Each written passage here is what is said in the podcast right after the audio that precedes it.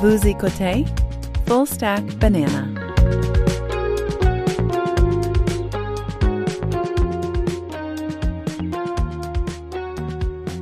Bienvenue dans Stack. Nous sommes le 5 mai 2023, épisode numéro 36. Revue des sujets de la semaine avec Alex Gervais, qui est de retour en forme et en santé. Cinco de Mayo aujourd'hui. Qu'est-ce que ça veut dire, Alex, Cinco de Mayo? Je me fiche ta grande. Le 5 mai, là, mais that's it, là. C'est une fête, là, quelconque. C'est ça, je me suis retrouvé à un moment donné un peu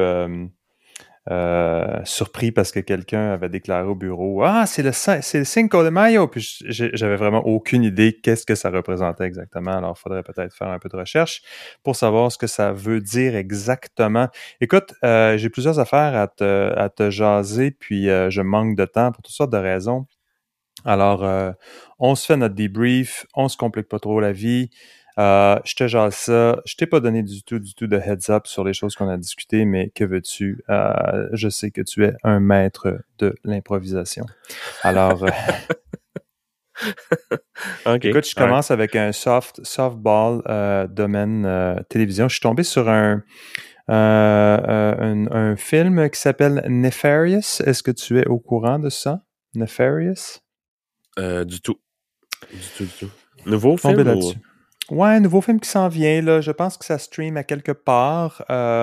C'est du thriller / horreur. C'est un prisonnier, selon ce que j'écoute, c'est un prisonnier qui est condamné à mort et qui, près du moment de son exécution, déclare être possédé du démon. Et donc, ça amène une complication au processus parce que là, tout à coup, il serait plus en état d'être exécuté, n'étant plus lui-même, ayant potentiellement une condition de maladie quelconque. Donc, voilà un peu la trame de fond de cette histoire. C'est pas nécessairement là que c'est intéressant. Peut-être que ce serait intéressant ou non, mais il y a des films comme ça qui sont drôles parce que ils sont très, très polarisés. Par exemple, je t'amène sur Rotten Tomatoes. Si tu regardes Nefarious sur Rotten Tomatoes, le fameux Tomato Meter est à 33%, mais le audience score est à 97%. Donc, c'est drôle, ce genre de c'est souvent situation. Le cas, là, Rotten Tomatoes, là. C'est ça. Donc, c'est comme, il y a les critiques qui sont les arbitres du bon goût, de ce qui doit passer comme étant crédible et bon, qui, eux, disent que c'est absolument épouvantable. Puis, les gens, eux, disent qu'ils semblent apprécier ça. Ça me fait penser un peu, parce qu'on s'en vient bientôt en période d'élection, c'est une année électorale l'année prochaine aux États-Unis, puis j'ai l'impression qu'il va y avoir encore ce genre de réalisation-là, ou de problématique, de polarisation, où, à quelque part, on a des gens, beaucoup de gens qui vont voter, qui ont certaines opinions. On verra qui vont être les politiciens qui vont se présenter. Clairement, il semble y avoir encore un rematch Biden-Trump qui est un peu plutôt triste, en fait, mais à pleurer, en fait. Mais drôle. Tu sais, il y a un concept de Timur Kuran qui est un chercheur, un intellectuel dont les creds, je ne me souviens plus, mais lui, une de ses théories, ça s'appelle preference falsification, donc l'idée que les gens, lorsqu'on leur demande leur opinion, vont s'aligner avec une sorte de consensus de ce qui est accepté généralement ou tolérable dans le discours public, donc le concept de Overton Window, donc le concept de discours acceptable selon les normes en cours actuellement et les courants dominants de pensée qui sont disséminés dans les médias. Mais bref, cette idée-là de preference falsification, c'est un peu la même chose qu'on voit dans le cinéma aussi, où t'as la pureté versus ce que les gens apprécient. Il y avait eu ce genre aussi de critiques-là par rapport à la remise des Oscars. Donc, tu sais, comment les prix sont attribués en fonction de critères qui sont vraiment beaucoup reliés à l'ère du temps, la political correctness, qui représente quoi, d'avoir le bon équilibre, alors qu'après ça, c'est quand même les Tom Cruise et autres qui font rouler la machine du cinéma en faisant des blockbusters. Donc, je trouvais ça intéressant de voir. Je me suis jamais pensé sur cette question-là, mais je trouve que entre 33% de Tomato Meter et 97% de gens qui l'apprécient, ça, en tout cas, moi, ça a définitivement allumé ma curiosité pour... Puis automatiquement, un film qui va avoir ce genre de range là dans le score va se faire attribuer un label de genre cult movie, parce que tu sais, c'est un peu... OK, les critiques l'ont pas aimé, mais il y a un following, il y a clairement du monde qui aime ça, puis c'est en bout de ligne, là. Je sais pas toi, mais moi, tu sais, ça m'impacte tellement pas beaucoup les reviews de critiques ou de scores ou d'autres pour les films. Là. Exact. Faut en prendre par laisser. Là. Clairement, il y a comme du monde qui en a trouvé leur compte dans ce film-là. On parlait d'autres sujets. On parlait de président Biden, puis évidemment, il y a toujours le valeureux, courageux Hunter Biden, l'homme du laptop et des comportements absolument incroyables incroyablement décourageants. Il y avait une histoire qui, ça m'aurait pas tellement tenté d'en parler, mais je me suis dit qu'il y a peut-être quelque chose là-dedans. Il y a une histoire qui circulait cette semaine quand même pas mal, qui est Hunter Biden est en cours actuellement parce qu'il a eu un love child, donc il a eu un enfant avec une femme qu'il a rencontrée initialement, et cette fille-là, qui a, je pense, 7 ans aujourd'hui, s'appelle Navy. C'est un très beau nom, d'ailleurs, je trouve. Navy. Ouais. J'ai jamais entendu le nom d'une fille qui s'appelle Navy, mais bref.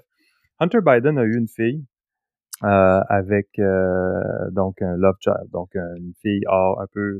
En dehors de son mariage. Un peu hors contexte, en dehors du mariage, en dehors des protocoles établis, donc n'a jamais vraiment initialement reconnu cet enfant-là, a dû ensuite la reconnaître en raison de tests de paternité qui se sont avérés concluants. Donc là, c'est un petit peu difficile. Et il doit faire des paiements par mois, lesquels maintenant il veut réduire, ce qui l'a amené en cours. Et c'est là où ça devient une histoire un peu qui donne la nausée, mais essentiellement, le Hunter Biden, comme je disais, dont les comportements sont assez bas de gamme, lui décidé d'aller en cours pour réduire les paiements de pension alimentaire. Il a essentiellement les meilleurs avocats du monde, là. Les avocats les mieux payés qui ont été déployés par son père. Pour essayer de faire en sorte qu'on puisse avoir une cause ici qui puisse permettre de réduire ses obligations. Évidemment, il y a toutes sortes d'éléments difficilement compréhensibles, un peu cachés. Combien est-ce qu'il a vraiment d'argent? Il est obligé de vendre une de ses Porsche.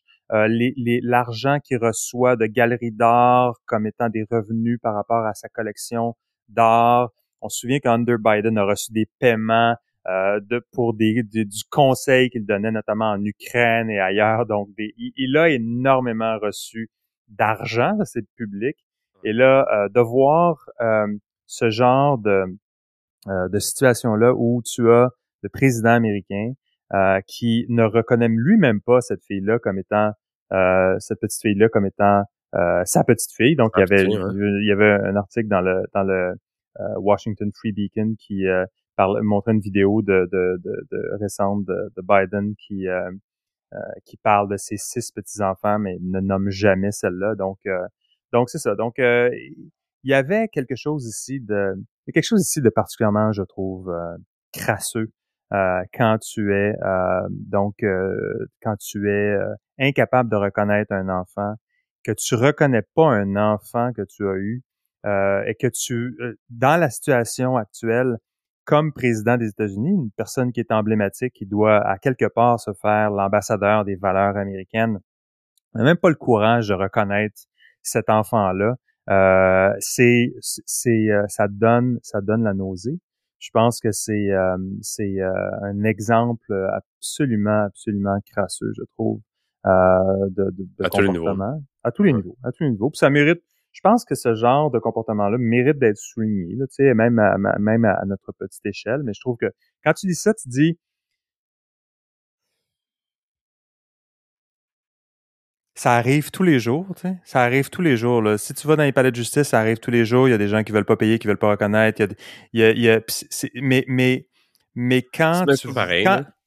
Quand tu vois les avocats qui supportent Hunter Biden dans cette cause-là pour réduire son support, qui sont les avocats les mieux payés au monde, là. C'est vraiment, ce n'est pas moi qui le dis, là. C'est ça qui est expliqué dans l'article dont je vais mettre les liens.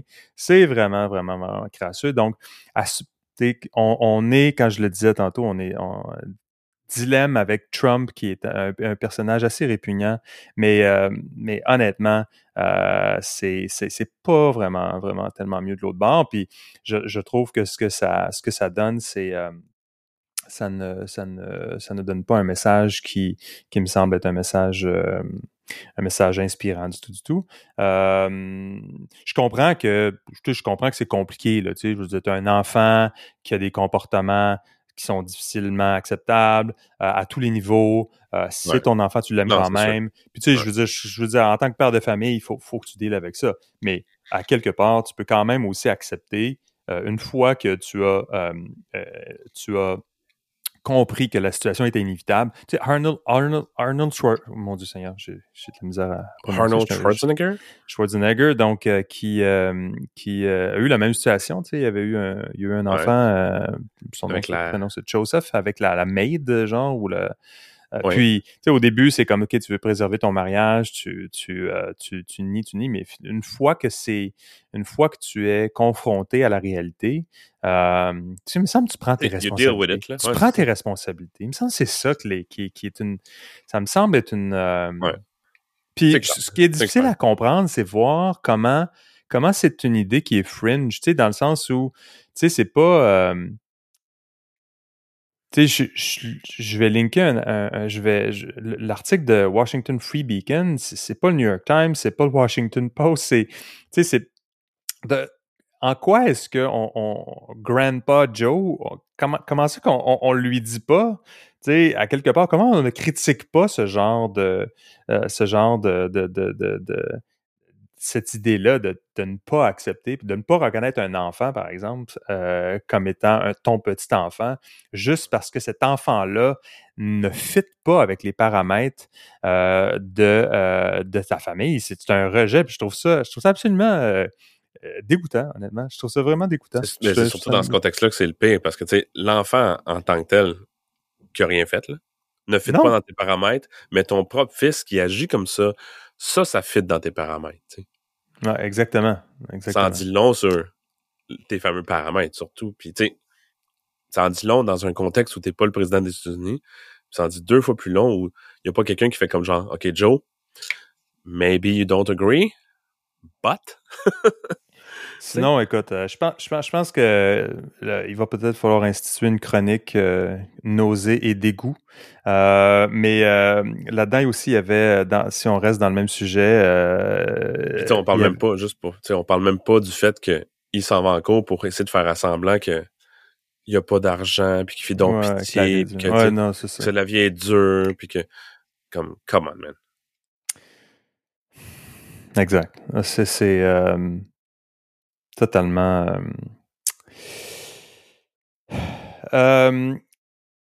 Jeffrey Epstein, donc lui aussi. Cette lignée-là. Chronique nausée et dégoût.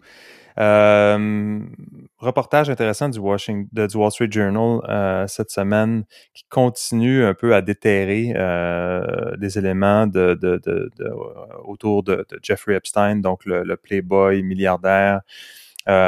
Qui est décédé en attente d'être après avoir été inculpé pour des accusations de child trafficking, etc. Bref, tout le monde connaît l'histoire de Jeffrey Epstein. L'ampleur de ces relations, l'ampleur de la liste de personnes qui étaient en contact avec Epstein et qui dont la liste semble s'allonger chaque jour, mais les reportages du Wall Street Journal sont assez intéressants là-dessus. Ça démontre vraiment comment ce personnage-là, Epstein, demeure inhabituel et mystérieux. En quoi est-ce que cette personne-là, dont la fortune était plus ou moins bien comprise, les sources de sa fortune plus ou moins bien expliquées puis explicables, en quoi est-ce que cette personne-là avait autant de relations avec des gens d'autant de sphères différentes, incluant le directeur de la CIA, incluant... Donc, c'est clairement une personne qui était un networker extraordinaire, qui avait des sources de fonds et qui allouait ces sources de fonds-là dans différents systèmes à travers le prisme de la philanthropie. Mais ça allait chercher tellement de monde, c'est incroyable. Puis il y a des... Évidemment, il y a des gens qui sont taxés d'être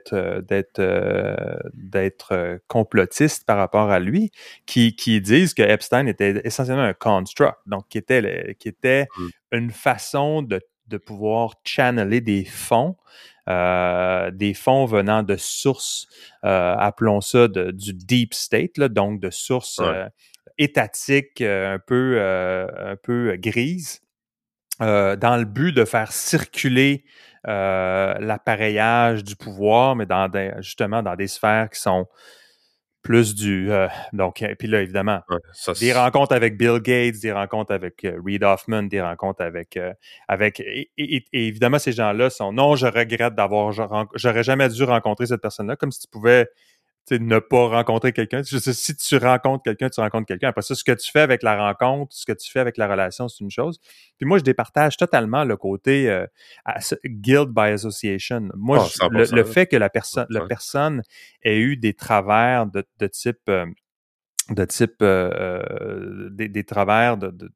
qui peuvent l'amener à avoir un enjeu au niveau criminel, c'est problématique pour lui, mais je ne pense pas que toutes les personnes à chaque fois qu'ils postent un tweet, ils se font renvoyer la photo ou la fois qu'ils ont pris une photo avec Epstein dans un event là, qu'ils ne devaient même pas savoir c'était qui. C'est comme tu vois? Ouais, mais là, come on. Exact, ça ne savent plus quoi dire là, parce que c'est comme non, je m'excuse de l'avoir rencontré. C'est comme si à un moment donné, ça je trouve ça un peu difficile. Je comprends que c'est une tentation peut-être légitime que de vouloir se dissocier de quelqu'un, mais en même temps, mais c'est pas là mon gros problème n'est pas là. Puis en fait, ouais, c'est ça.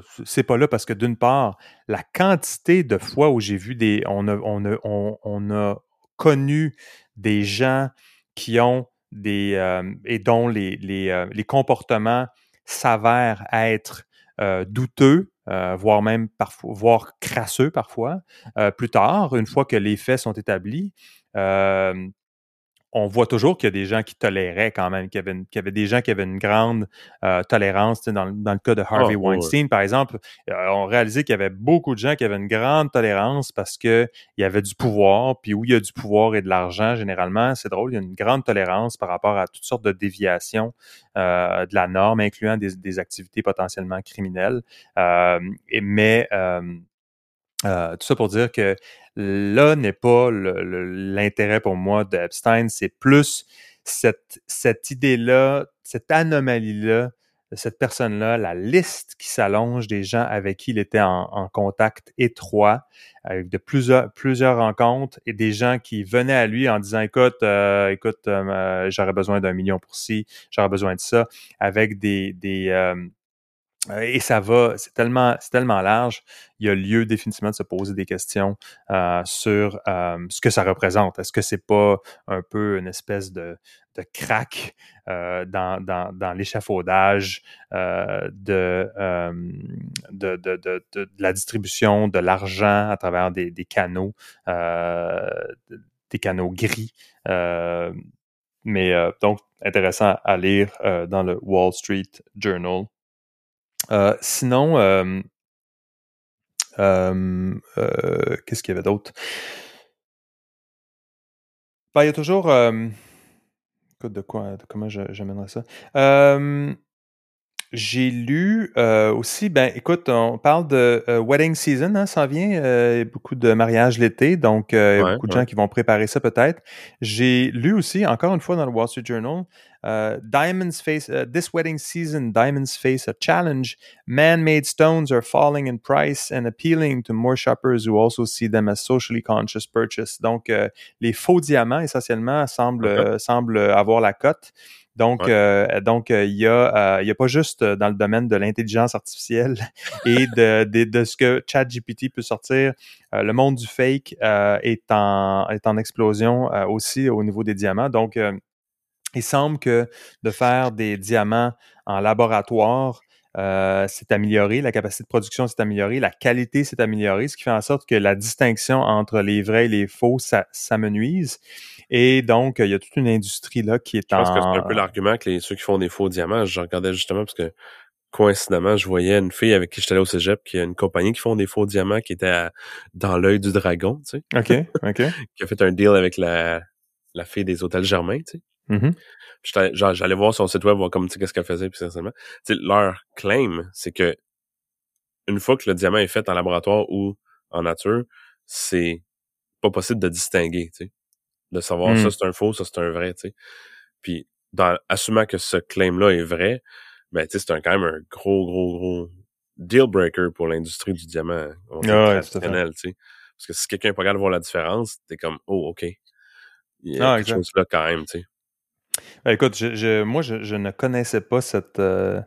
l'industrie du diamant n'est pas quelque chose que je track en général comme sujet, puis je ne savais pas qu'il avait toute cette réalité-là, mais je trouvais que c'était un clin d'œil intéressant par rapport à tout ce qui s'appelle fake. D'ailleurs,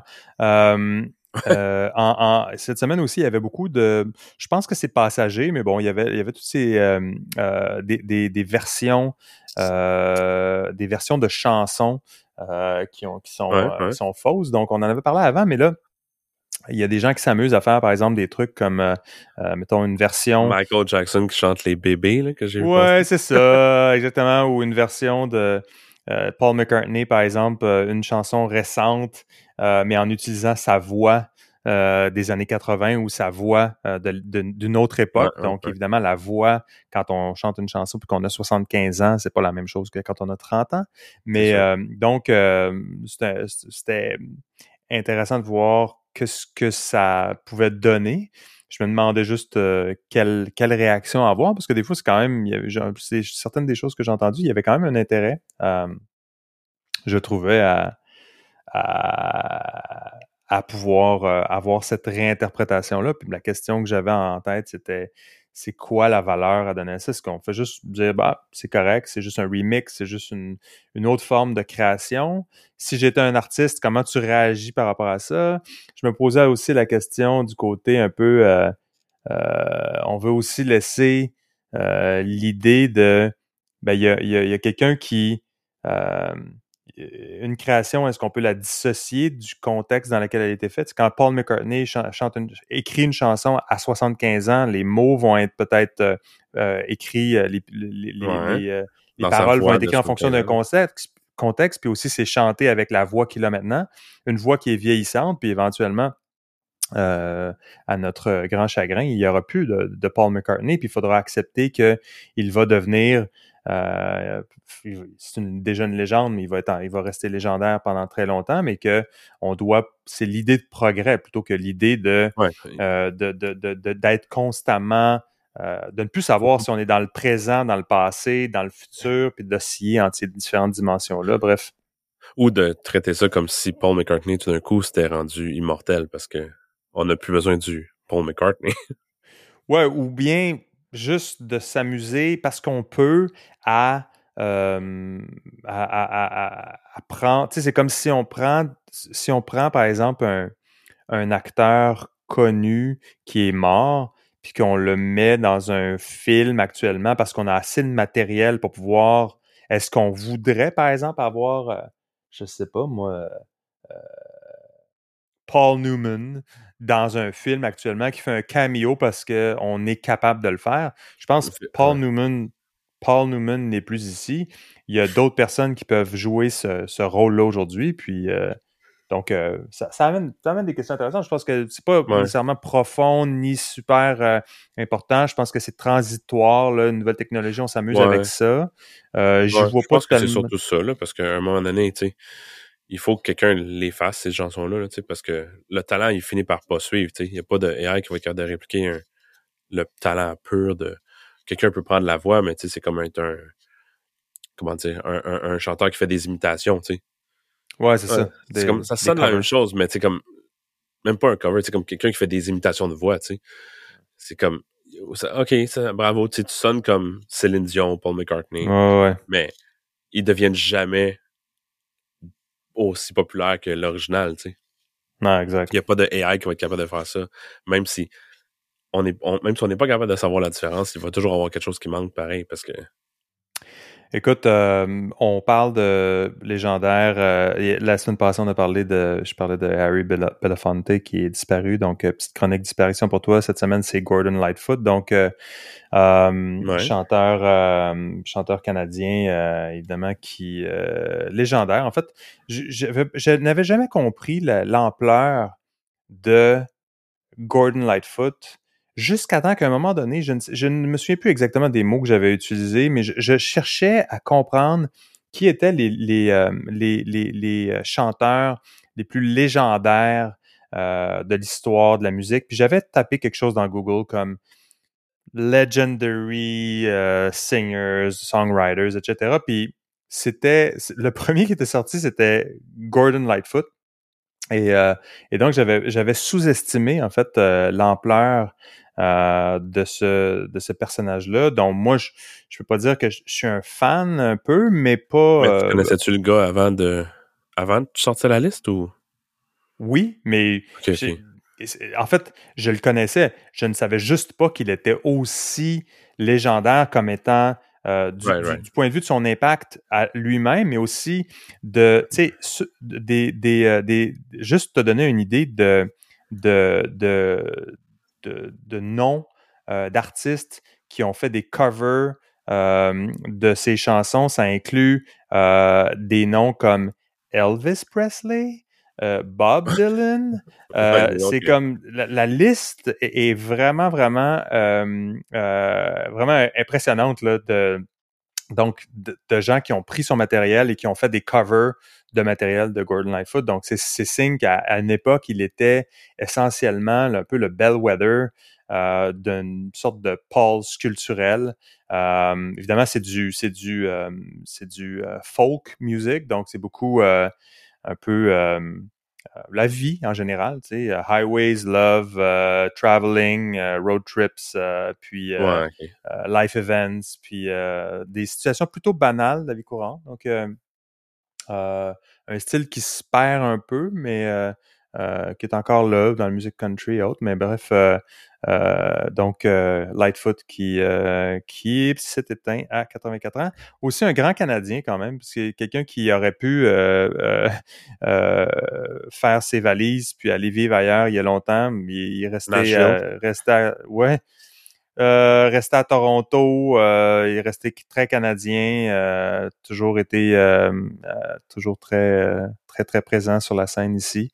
Donc c'est ça, c'est un gros morceau, un autre gros morceau qui est parti. D'ailleurs, Harry Belafonte fait partie de ceux qui ont fait des covers de musique de Gordon Lightfoot. Je te dis, c'est vraiment fascinant. On ne réalise pas comment Gordon Lightfoot, pour certaines personnes, c'est comme « What? Who is that person? Bigfoot? » Ils ne savent vraiment pas c'est qui. Il y en a d'autres qui savent c'est qui, mais n'ont pas une appréciation. C'est impressionnant, une fois que tu fais un peu de recherche sur Gordon Lightfoot, comment il est il est effectivement un personnage qui était tout à fait dominant. Il y a probablement un équivalent d'une expression que j'aime toujours quand dans le milieu de la comédie, de l'humour, c'est qu'ils disent un comic. C'est comme quelqu'un que les comics aiment. Fait que oui, lui, il va tomber exactement dans ce genre de truc-là où les artistes le connaissent tous, mais le public, pas nécessairement. Exact. Ce qui est inspirant pour les artistes qui inspirent le reste de la masse. Ah, absolument. Neil Young a fait un cover de lui. En tout cas, bref, la liste est vraiment longue. Donc, sinon, il y a toujours, cette semaine, il y a eu Vice News. Donc, après, il y a eu BuzzFeed récemment qui a fermé sa division News. Ouais. Donc, là, il y aurait Vice qui serait près de la faillite. Donc, Vice qui avait récemment une valorisation de près de 5 milliards de dollars serait maintenant sur le point de fermer. Donc, quand même intéressant de voir le côté circulatoire, un peu transition des modèles d'affaires dans le monde du média, donc où il y avait tout le tumulte des médias traditionnels qui ont dû s'ajuster au monde numérique, l'arrivée des joueurs numériques qui ont vraiment été source de disruption, de dérangement important par rapport au modèle établi, donc les BuzzFeed et les Vice. Mais là, on voit une autre sorte de transition où cette création-là de contenu pour des fins numériques, contenu très, très snackable, là, avec des listes puis des permutations infinies sur les mêmes sujets, là, mais donc que ça arrive un peu à... ça atteint les rendements marginaux décroissants, là, puis finalement, il y a moins de place pour ça, donc du contenu purement consommable sur Internet pour générer des clics à travers les plateformes de médias sociaux. You'll never believe what this man has done. C'est encore très, très, très, très présent, mais clairement, ça... Vice, c'est intéressant. C'est, initialement, c'était vraiment du gonzo-style journalism, donc très irrévérent, alternatif. Il allait faire des trucs, aller dans un pays, d'aller au Libéria faire une enquête sur quelque chose où il y avait une sorte de forme de, je sais pas moi, de cannibalisme. Il y avait vraiment des choses qui étaient... c'était le fun parce que c'était alternatif aussi, dans le sens où... Exact, tu voyais des choses sur Vice que tu voyais pas nulle part ailleurs. Exact, puis, tu ne pouvais pas le trouver ailleurs. Mais là, après ça... Au Japon, j'en avais vu des trucs que tu sais, comme jamais tu vois ça, puis c'était le fun de pouvoir avoir accès à ce genre de trucs-là. T'sais. C'est sûr que c'était plus edgy, ça allait dans des zones qui sont pas nécessairement intéressantes pour tout le monde, mais au moins, il y avait une certaine niche dans ce qu'il faisait. T'sais. Exact. Et donc c'est ça. Donc, c'est un peu... c'est un peu plate, surtout que Vice, quand même, a des origines très montréalaises. Hein? Le magazine a commencé ici, à Montréal. Ouais. C'est pas tout le monde qui est au courant, là, mais c'était toujours un petit point de... un peu, pas de fierté, mais un peu de genre, c'est quand même good on you. Là. Ce qui montre le piège aussi un petit peu, le piège de la... Le piège du succès, c'est-à-dire qu'à un moment donné, ils ont, avec la valorisation, la grande, l'attention qu'ils ont reçue du fait de leur popularité et de la valorisation qu'ils ont reçue, les a forcés ultimement à changer leur modèle puis à devenir un factory. Donc, il y a un peu là aussi le côté, le piège de l'innovation qui fait en sorte que tu n'arrives plus à pouvoir continuer d'innover puis de réinventer ta formule. Tu t'installes simplement dans ce que tu faisais, puis tu le fais à plus grande échelle, puis à un moment donné, si ça continue, tant mieux, s'il y a encore de l'intérêt pour ça, mais si tu ne te réinventes pas ou si tu n'arrives pas à garder une sorte de différenciation et de garder le pulse sur ce qui est intéressant puis ce qui est quand même plus fringe, et ça devient difficile, puis je pense que BuzzFeed et Vice ont tous les deux malheureusement succombé un peu à ça. Donc, intéressant de voir que maintenant, c'est des plateformes comme Substack et d'autres qui vont créer ça. Encore une fois, on parlait beaucoup de Substack souvent, que je trouve intéressant comme étant décentralisé, différent, avec toutes sortes de différentes approches, mais incluant du journalisme ils sont pas alternatif. C'est pas impossible que Substack non plus tombe un peu dans la même... dans le même panneau, tu sais. Une sorte, où, ouais, exactement. Le jour où tu essaies de servir la masse, il y a quelque chose qui marche pas quand t'es quelque chose qui est supposé être comme fringe puis edgy comme exact. Vice, par exemple. C'est comme, ça marche pas, là. Comment est-ce que tu fais des trucs de super edgy pour la masse? Ça... Ben, écoute, c'est moi, je pense que Substack, le problème va être plus une sorte de... il va y avoir la question de la plus la plateforme va prendre de l'ampleur, plus il va y avoir des voix discordantes, plus il va y avoir des problématiques de censure puis de comment gérer le discours sur la plateforme. C'est sûr, Substack, c'est une plateforme, c'est pas... Il y a aussi une question de content fatigue aussi, que jusqu'à quelle quantité de contenu on peut consommer. Ça, c'est définitivement aussi une question que je me pose parfois avec l'ampleur de ce que... Il suffit que je sois absent une journée ou deux pour des raisons X, puis le nombre d'articles que j'aurais pu lire sur Substack est en... Donc, on pourrait passer notre vie à juste lire des think pieces sur Substack. Donc, évidemment, c'est pas soutenable non plus. Bref, ça c'est intéressant. Sinon, rapidement, il y a... je suis tombé aussi sur un article du CDC sur la hausse vertigineuse de la consommation de fentanyl. Donc, on a parlé souvent, mais Deaths of Despair, consommation c'est quand même incroyable de voir comment... il y a un phénomène de détresse, puis donc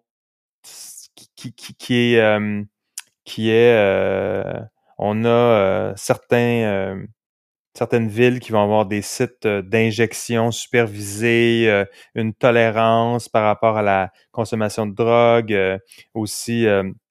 On a même des gens qui ont suggéré que les drug dealers, on devrait pas les appeler des drug dealers, on devrait les appeler des drug workers. Parce que faut pas stigmatiser, c'est des drug workers. Faut pas les stigmatiser trop.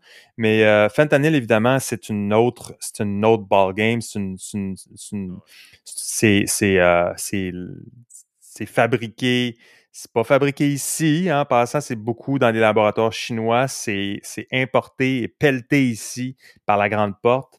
Je ne connais pas tout ce qu'il y a à connaître, sans doute, sur le fentanyl en termes de procédés de consommation, d'achat, de marché noir, de coûts. Mais quand tu vois des courbes comme celles qui sont... la courbe impressionnante du graphique de nombre de mortalités causées par le fentanyl entre 2016 et entre 2021, c'est quand même assez... c'est important, puis ça vaut la peine, je pense, d'être mieux compris. Et sinon, il y avait, drôle d'histoire dans le Spectator, donc une école en Illinois qui offre maintenant des cours de mathématiques qui sont séparés en fonction de l'identité raciale. Donc il y a un cours si tu es Latinx ou si tu es noir, mâle. Latinx, by the way. Latinx, sorry. Tu vois, je suis même pas in the know par rapport à la dernière nomenclature. Mais intéressant, c'est un peu un exemple très, très intéressant de ce qui s'appelle le horseshoe. Le horseshoe theory of politics. Donc, le horseshoe theory of politics, c'est assez simple. C'est l'idée si tu imagines un fer à cheval, donc le bas du fer à cheval se retrouve très proche l'un de l'autre. Donc, c'est de dire l'extrême gauche et l'extrême droite sont souvent plus proches que la gauche et le centre, la gauche et la droite plus modérées. Et là, ça, c'est vraiment un exemple où tu peux imaginer d'avoir l'extrême droite qui pourrait vouloir avoir l'extrême droite là suprémaciste blanche qui voudrait avoir qui voudrait encourager la ségrégation, et tu as de l'autre côté la left ultra la gauche ultra libérale qui semble, pour des raisons totalement opposées idéologiquement. Évidemment, on ne dit pas qu'ils ont les mêmes motivations à la base, mais le résultat est le même. C'est que tu te dis, écoute, on offre des classes, c'est quand même... Imagine, là, en 2023, avec le progrès qu'on a fait quand même s'il y a encore des injustices à rétablir dans le monde, mais d'offrir des cours où tu te dis, écoute, c'est seulement si tu es un homme noir que tu peux t'inscrire à ce cours-là. Donc, les autres, vous n'êtes vous pas participés. C'était quoi l'argument? C'est quoi la logique? C'était-tu une question de langue? Non. Ah, il y a plusieurs. C'est parce que c'est en espagnol. C'est une question de langue. C'est une question de traumatisme. C'est une question de. Oui, mais tu sais, les codes culturels qui sont associés à un certain groupe ne sont pas nécessairement. Par exemple, tu peux imaginer. Je dis n'importe quoi, mais tu peux imaginer, par exemple, que dans un certain cas, c'est souvent mentionné, par exemple, que le côté. Être à l'heure, par exemple, la discipline de la rigueur par rapport au temps, c'est ableist. Ça. C'est à quelque part, okay. C'est colonial, c'est une valeur de l'Occident. C'est pas vrai que dans tous les pays au monde, historiquement et même aujourd'hui, l'idée d'arriver à l'heure n'a pas la même valeur partout. Donc, à quelque part, si pour toi, l'heure n'est pas une variable importante, ben, il faudrait ajuster ça, par exemple. Ou, comme j'en parlais la semaine passée, le contexte, par exemple, dans certaines sortes de grading dans des écoles où on prend en compte le contexte particulier dans lequel une personne va opérer. Donc, contexte plus difficile, dans un certain quartier, d'une certaine ville, on va dire, ben là, c'est plus difficile ici parce qu'il y a un certain nombre de frères et sœurs. Voici le contexte général. Donc, bref, c'est vraiment surprenant de voir ça. Donc, pour ceux qui sont intéressés le horseshoe theory of politics, très intéressant de voir comment il y a des liens, des drôles de liens entre les extrêmes politiques, et ça, c'est probablement l'exemple le plus manifeste que j'ai vu depuis longtemps. Écoute, sinon, en terminant, parce que je dois me sauver, mais San Francisco, c'est vraiment triste de voir comment San Francisco, une des villes les plus libérales certainement aux États-Unis et au monde, avec autant d'argent, autant de gravitas du point de vue du symbole et politique aussi en raison des industries technologiques qui se trouvent là. La hausse de la criminalité, la détresse au niveau de la consommation de drogue, la détresse au niveau de l'itinérance. C'est fascinant. Maintenant, évidemment, la criminalité, le nombre de commerces qui sont fermés, les Whole Foods. Là, cette semaine, c'était Nordstrom. Nordstrom, c'est une compagnie qui est californienne. C'est une compagnie qui est native de San Francisco et qui, donc, ont fermé leur magasin en disant « on ne peut plus opérer dans ces conditions-là ». Il y a des pharmacies, je voyais des vidéos récemment, des pharmacies dont, tu sais, il y a certains contenus, par exemple, des fois qui sont barrés dans des pharmacies, donc des lames de rasoir, ça coûte cher pour rien, donc ça peut être… Mais là, c'est le contenu au complet qui est derrière des plexiglas parce que tu vas avoir des nuages de voleurs qui vont rentrer, 5-6 personnes qui décident qu'ils prennent tout, puis c'est même pas un vol parce que la police ne répond plus. Il y avait une histoire cette semaine où une personne qui se faisait construire une maison dans San Francisco, ça faisait son 8e break-in de suite. La police lui ont juste dit d'embaucher une firme de sécurité privée. Il y a la police, je pense que c'est à Chicago, disait à certains commerçants qui se plaignaient aussi, essentiellement, vous devriez avoir des riot-proof glasses, donc vous devriez avoir des vitres par balle. Plutôt dans votre commerce. Comme ça va être, c'est ça va régler le problème. C'est à quelque part, si de la criminalité, c'est pas notre problème, c'est votre faute. Donc, tout ce qui s'appelle soft on crime, très, très libéral, c'est vraiment quelque chose qui, ce n'est pas limité à, tu sais, le mouvement Defund the Police, actuellement à Portland, Oregon, une autre ville des plus libérales aux États-Unis, on veut rendre légal les camps d'itinérance dans la ville. Donc, à quelque part, si tu, par exemple, tu avais tout à coup un camp improvisé d'itinérants, donc 2-3 tentes qui poussent sur un terrain qui t'appartient, ça serait illégal, donc tu pourrais recevoir une amende pour essayer de faire déplacer un camp illégal. Donc, à quelque part, si un camp d'itinérants surgit tout à coup, ben, ils auraient un droit, à quelque part, de pouvoir continuer comme ça. Donc, évidemment, ce n'est pas une critique de la problématique épineuse de l'itinérance qui doit être gérée, puis dans la mesure du possible éradiquée. Ça ne sera jamais au complet, mais vraiment, c'est une drôle de situation. Puis, comment on prend des chemins tortueux, par exemple, pour expliquer que, dans le fond, San Francisco a eu beaucoup de difficultés en raison de COVID. Puis c'est vrai qu'il y a eu beaucoup plus de travail à la maison, il y a eu une évacuation un petit peu des tours à bureau. Mais la problématique de fond de ce que les gens voient sur le terrain, puis je vais terminer là-dessus en revenant à la base de comment on a commencé avec notre fameux Nefarious, avec un 33% de critiques puis de 97% sur le audience score. Ben, c'est la même chose quand tu vois ce qui se passe à San Francisco et ailleurs, où tu vois une réalité terrain qui est juste incroyablement différente de ce qui est rapporté dans les médias puis de ce qui est acceptable de discuter. San Francisco, ça va vraiment, vraiment pas bien. Puis, dans les grands médias, New York Times et d'autres, on en parle généralement, mais d'une façon qui est... C'est possible que ce soit simplement de l'excès de zèle de certains éléments de la droite américaine qui se plaignent. Okay. Mais dans le fond, c'est pas si problématique que ça, alors que juste regardez la liste des commerces qui ferment puis qui fraudent à San Francisco en disant, écoutez, on peut plus être là. Les gens qui quittent la Californie vers d'autres États. C'est 20 retailers qui ont fermé dans l'équivalent de quoi? 5 rues. Là. C'est comme 5 ou 6 blocs. Ils ont tous fermé. C'est comme, je pense qu'il y a un problème, les boys. Je pense que oui. Écoute, Alex, c'est tout pour cette semaine.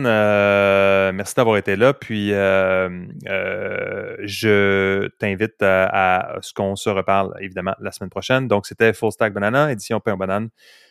Nous étions le 5 mai, Cinco de Mayo. Alors, merci d'avoir été là. Nous sommes à fullstackbanana.com pour ceux qui auraient un intérêt à aller explorer certains des sujets ici qu'on discute de façon tout à fait superficielle, mais qui ont parfois un sens peut-être plus intéressant si on veut se plonger à lire certaines des références et explorer plus à fond ce qui se trouve derrière la nouvelle. Donc, c'est à fullstackbanana.com pour les notes et références. Merci, à la prochaine.